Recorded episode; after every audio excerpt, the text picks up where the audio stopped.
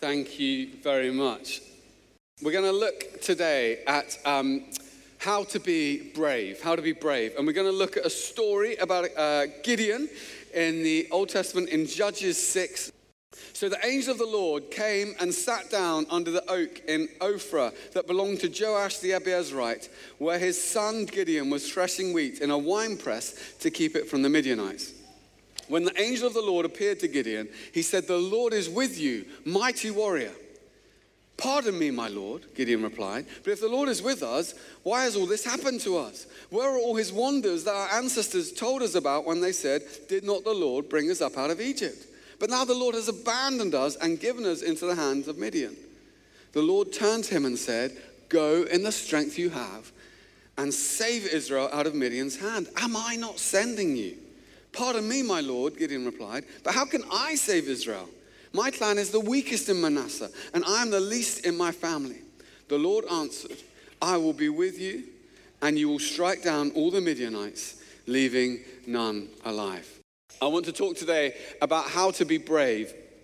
How to be brave. You cannot do all that you are called to do with your one precious life unless you are prepared to be brave. Some of the things we most long to see happen, we would love to initiate or create or begin or lead, lie just outside of our comfort zone. It's going to take a step of faith, it's going to take some risks for us to get there.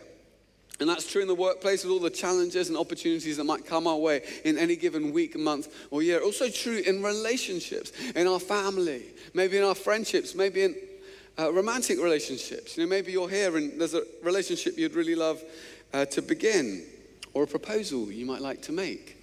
But it's going to take a bit of bravery to do it.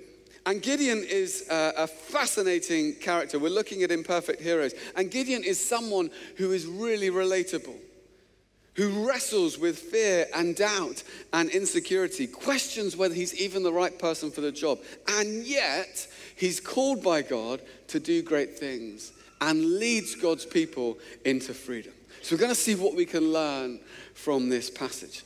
And the first thing we see is that your perspective matters far more than your circumstances. Your perspective matters far more than your circumstances. Perspective is powerful, it's the lens by which you interpret the things that happen to you. And not everyone has the same perspective.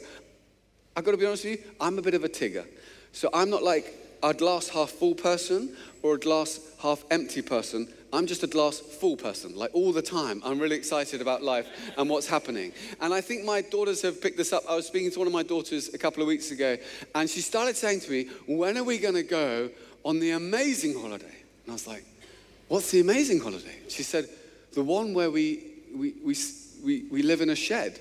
I was like, What? And when we go to Focus, we actually stay in a garden shed. It's like you know, you don't have to, but you know, one day we're hoping to get promoted to a tent. But for the time being, we're living in a garden shed. Beck's like, I love it when we live in the shed. You know, I was like, oh, that's interesting. What else do you like? She was like, oh, um, I love, I love that we get to eat outside. I was like, oh, what else do you love about Focus? She was like, I love that you get to go to the loo outside.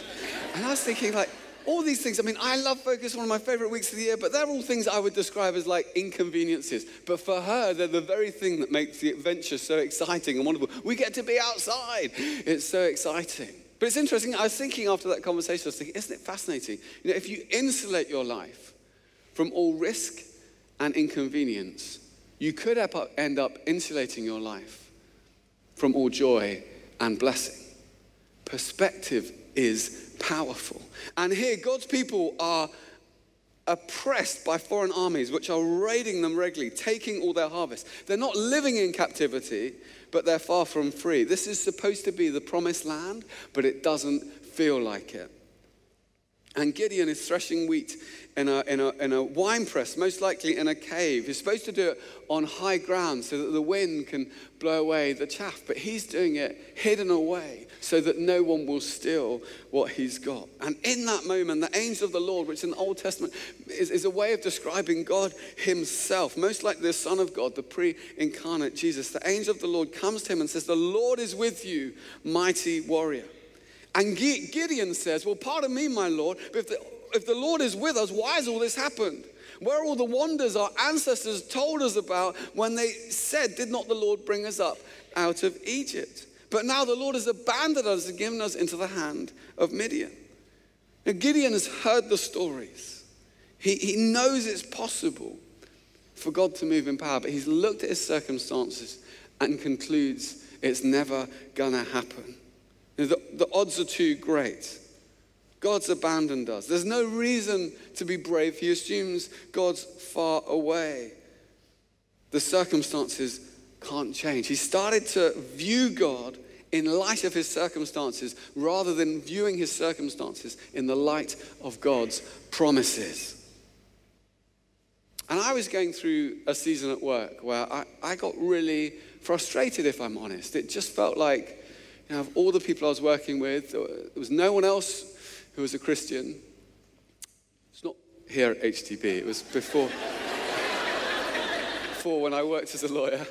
And um, I felt like I was on my own. And I felt like also there was this subtle pressure that was kind of pushing my faith into a secret place, into a really private place. I found it really hard to talk openly about my faith in the workplace. And it frustrated me so much that I'll go on a course. So I went on this course, which was supposed to, you know, look at rational arguments of faith and give you confidence to speak about your faith. And I was really praying that God would make a difference. And then on the Monday morning, straight after that course, I actually had the first meeting in a really big new case. And I was working with a very senior eminent barrister who I'd never met before, never worked with before. She was at the top of her game, she was a QC. And I had this meeting with her first thing on the Monday morning. So I thought, what I'll do is I'll get into work early, I'll prepare, and then I'll go and hopefully make a good first impression. And as I was walking into my office, I saw another senior colleague. And he said, Oh, Steve, how was your weekend? And I said, Oh, yeah, it was good, thanks. He said, What did you get up to? And I said, Oh, I went on a course. He said, What kind of course? And I was like, Oh. I said, oh, um, uh, well, it's, it's, it was like a course looking at, you know, rational arguments for faith to give you, you know, confidence to speak about your faith. And, um, and he said, oh, that's interesting. Can I ask you a question? I was like, now? Now? Like, I was like, okay. He said, um, he said, do you believe the resurrection happened, like the resurrection of Jesus? And I was like, yes. And he said, oh, and do you think that you're going to be resurrected? And I was like, Yes. he said, Oh, and what do you think it will be like? Will it be like, like, like bodily, like physical, or will it be like more of a spiritual thing? And you think like you'll, you'll I mean, just taking an example, will you, will you recognize people you've known when you live, like your wife? Will you recognize your wife? I was standing thinking, 7.30 in the morning on a Monday. I haven't even had a coffee yet, and I'm being cross examined by one of the leading criminal barristers of his generation about the nature of the resurrection. I was like, God, this is not what I had in mind. Anyway, this conversation just develops and develops and develops. And I get so carried away, I'm kind of, I kind of lose track of time. I suddenly look at watch, I'm like, I'm late for the meeting with this QC. I'm like, this is a nightmare. So I say, I'm so sorry, I've got to rush. I rush off, I get there as quickly as I can, but I'm 15 minutes late. That's my first impression. I'm 15 minutes late. I come into the room, I say, I'm so, so sorry, I'm so, so sorry, so, so sorry, I'm late. Da, da, da. She was like, oh, don't worry about it. I said, yeah, I'm said, I got stuck talking to a colleague. She was like, oh, what were you talking about?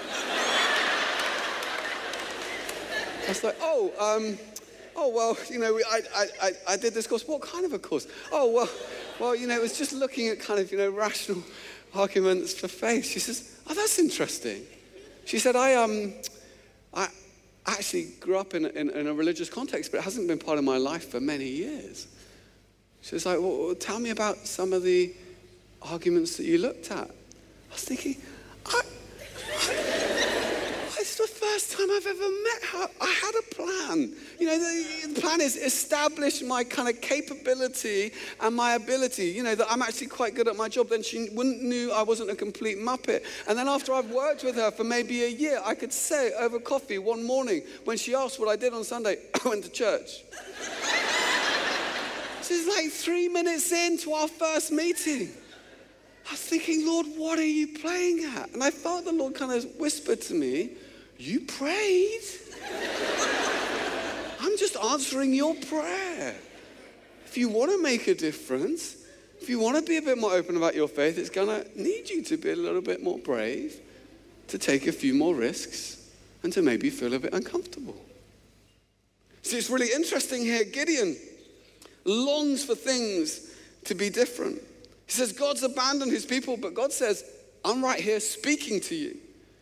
Gideon says, Where are the wonders? God says, That's why I'm right here speaking to you. You know, of all of my people, I've come to you. You just wait. It's all going to kick off.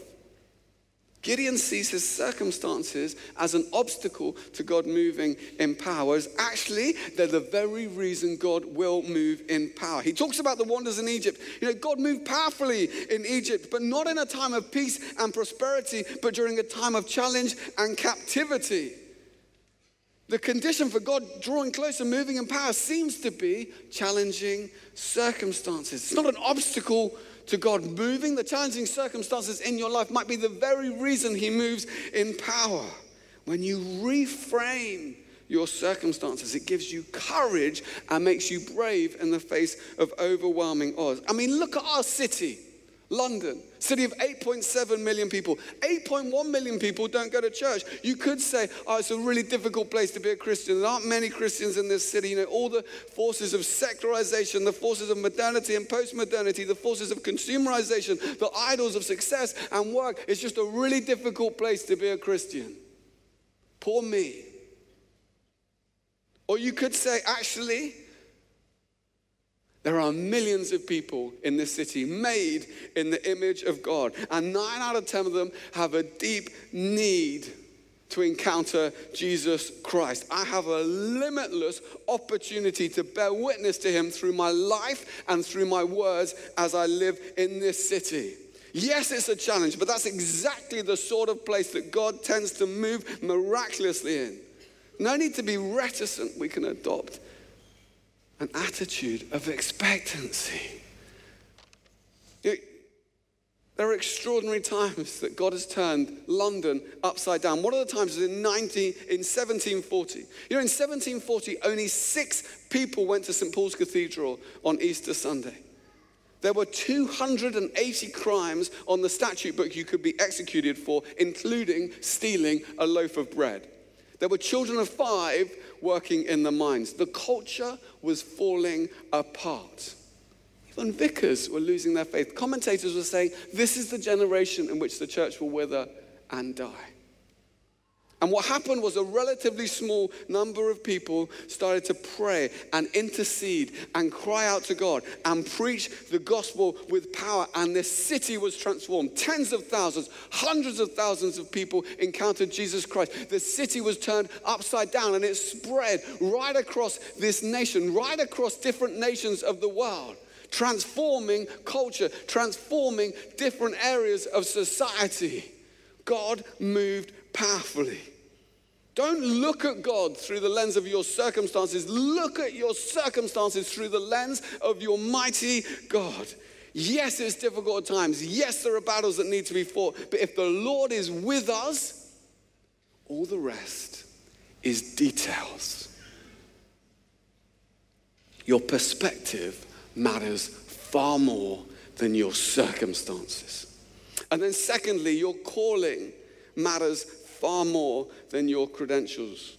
What God calls you to is far more significant than how you see yourself.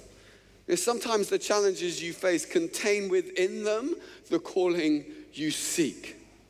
Your calling is far too important. It matters far too much for you to hide or to take a step back out of fear.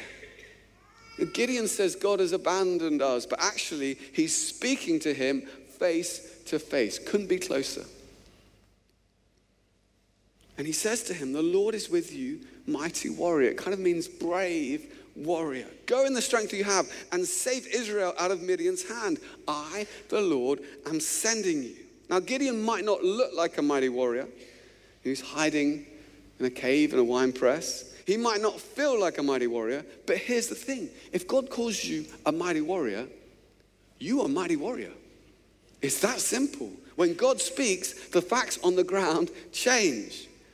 God spoke a word and the universe was formed. When God speaks, the fabric of the world resounds. How you feel is far less significant than what God says. When I started working as a barrister, I was actually only 22 years old, and I looked about 16. And um, I was a little bit self conscious, you know, about this, and uh, maybe felt a little bit insecure. And um, one of my first cases was in the Crown Court, and it was a trial of a 15 year old who was alleged to have mugged someone on a bus. And now, in the Crown Court, there are these kind of optional procedures whereby judges um, can say, oh, we're not, we're not going to kind of wear you know, wigs um, to make it less intimidating for these you know, poor teenagers who are coming into the Crown Court, and we're all going to take our wigs off. But, but you never really knew. You know, some judges loved changing the rules, some judges hated changing the rules. And it was completely their decision. You had no way of knowing. Um, and so on this particular case, I'll just show you the, um, here we are, the gown. There's a wig. Just found these lying around. Um, so there I am, I'm in court. I think I will put this on. I don't get to wear it much these days. And um, so, you know, there I was in court. I was kind of, you know, wearing my wig, my gown, and my wig was on, ready to start uh, in, in court. And then I suddenly thought, I suddenly thought, I, I, I don't, maybe he's going to ask us to take our wigs off. I thought, oh no, that's not good. Like, should it be like wig off or wig on? Wig off or wig on? I was thinking about it. I, want to get it right. I don't want to get this wrong. It's like, you know, one of my first cases in the Crown Court. I've got to get it right. And, um, and then I thought, it's much harder actually to put a wig on than it is to pull a wig off. So I thought, I'll just put a wig on. I'll put the wig on and then I can just whip it off if I need to. So I put my wig on. And as I was doing this, unbeknownst to me, the defendant had walked in behind me into court and he was wearing a baseball cap. And he had gone into the dock uh, just behind me, which is the space at the back of court where defendants sit when they're on trial. You all know where it is. And, um, and he. Uh, he, uh, and he was sitting he was sitting there behind me and we were just waiting and uh, then the judge's door swung open and the judge walked in and we all, we all rose. And he walked across and then he stopped. He looked in my direction. He said, Young man, take that hat off. And I was like, I'm so sorry, Your Honor. And um, I whipped my wig off. And then he looked at me like really confused and said, Mr. Foster, I'm not talking to you. I'm talking to the defendant. I was like,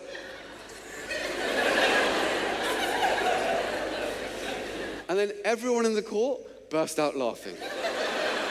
You want to make your, an impact in one of your first cases? That's not the impact you want to make. See, the thing was, I had studied, I had been trained by great people. I was literally wearing the gear. I had actually been called to the bar. The only person who was in any doubt about my calling in that courtroom was me. It was me.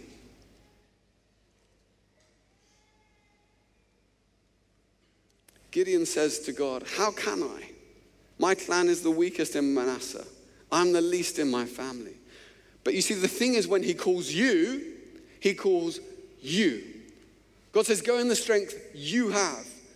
God is never surprised about you when he calls you. He knows your strengths and your weaknesses. He knows your successes and your failures. He knows you to the bottom of your soul, and yet He loves you to the sky. Best believe when He calls you, He knows what He's getting when He calls you. And when He calls you, no one else can go but you. So it doesn't matter how strong or weak you feel. It doesn't matter your assessment of the suitability for the role. What matters is God calls you because when God calls you, that's it. What God says is definitive. And maybe you need to remind yourself of what God says about you, has said about you, speaks over you. What God speaks over those who've placed their trust in Jesus that you're a child of God, a friend of Jesus, you're redeemed, forgiven, restored, bought at a price, set apart for a purpose, chosen, fearfully and wonderfully made. You are God's masterpiece. And He calls you. Who God says you are is definitive. And if God says you're a mighty warrior, you're a mighty warrior. You're going to lead an army. God says, I am with you. I'm sending you. And it matters that God is with you, and it matters that He sends you. You know, in times gone by, letters from a king or a queen would carry the mark, the impression of the king. They'd be sealed by the king. And if you're delivering that letter, it doesn't really matter who you are or what your qualifications are. What matters is that you're carrying something that has been sent with the authority of the king. You know, God says He's going to be with us, be with Gideon, be with you. Later in this chapter, Gideon, it, it, it says the Holy the Spirit of the Lord came on Gideon. Literally means clothed Gideon. You know, that makes a difference. Imagine if we actually believed this, if it got into us. You can go into work on Monday, you can say, oh, here we go. Another week at work. That person's difficult. That project's complex. That boss is a nightmare. Why is the aircon too cold or too hot? That meeting's a bit dull. Or you can walk into work and you can say, I have been sent here by the King of Kings and the Lord of Lords. I have been sent here on His Majesty's service. I come with His sending, with His anointing, with His appointing, with His authority, and I am clothed with power from on high. So, everyone best watch out this week. You know, you walk into the meeting that you find a bit dull. I have been. I've been sent here. You walk into your family. I've been sent here. I've been commissioned. I'm here with a purpose. You come into church. You might feel like you've just you've just come here. It's a bit random you're here. How did I end up here today? But actually, there's a purpose to your presence here. God has good things in store for you. He's got things He wants you to accomplish. It makes a difference when you know that you are sent and you know that you are clothed. Your calling is far more important than your credentials. And then finally, your obedience is far more important than your success. God is at pains to make sure Gideon knows this isn't primarily about him, his skill, his family, the size of his army. He actually whittles his army down massively. Why? Because he wants him to know that it's the Lord who's going to do this. Why? Because as your confidence is based on your skill or your strength, you'll tend to forget God when you succeed. Gideon's identity is given, not earned. Gideon's victories are going to be given, not won. Gideon's successes will be given, not achieved. When you realize it's by God's hand, it gives you a great boldness. You can be so brave yet it keeps you really humble. You can't claim the credit, you can't steal the glory. God knows if Gideon thinks he's doing it all by himself and wins great battles, he's going to become proud. Because your successes are actually harder to steward than your failures. Because in your failures, you tend to run after God, whereas in your successes, you tend to forget God. But actually, before God asked Gideon to fight any battles in public, he asked him to deal with the idolatry in his own family. He says to him, there's, In your father's house, there's an, there's an altar to Baal, there's an Asherah pole. And Gideon knew that, and he says, Will you just destroy them? Destroy those altars to idols. And Gideon knew if he did that, he'd face opposition. He knew it'd be hard. You know, sometimes it's easier to take on an invading nation than challenge those who are close to you. But before you lead a people, you have to lead yourself before you change a city, you have to confront what's going on in your own heart. Great works of faith are founded on small acts of obedience. The most important battles Gideon fights are the one he fights in his own heart. And this one he wins. He chops down the Asherah pole. He steps out in faith, incurs opposition, and God releases his anointing on Gideon. And he goes on to win a great public victory. But actually, the second battle Gideon fights in his heart, he loses. You know, the victory seems to go to his head. He actually ends up making idol, which becomes a snare to his family. You see, God might be calling you today to do great things for Him, to have a huge impact in your workplace, in your family, in your community, maybe right across this city or this nation. He can give you remarkable success, favor, sending you in His name and clothing you with His Spirit. What battles do you need to fight in your heart to guard yourself from the seduction of success? Takes as much bravery to face ourselves as it does to face an enemy. But it's not too late. Gideon falls, he messes up, but he's still described as a hero of the faith in Hebrews 11. He leads God's people into a time of peace for over 40 years. You might have resisted God's call. You might feel like you've messed up, made some mistakes, blown it. But there is grace. We don't have to be perfect to be used by God because we know we have an advocate Jesus Christ, the righteous. Jesus, who knew exactly what it would cost us, cost him to win us freedom, yet came willingly. The only person who lived a completely holy life, who had a completely undivided heart, yet was willing to bear all the sin of the world, who didn't take up a sword in battle, but laid down his life in sacrifice for me, for you conquering sin and death by his blood shed on the cross so that he might win us freedom and forgiveness and a glorious purpose and a wonderful future. And when you see him as he is, there's no place for pride because you're filled with gratitude.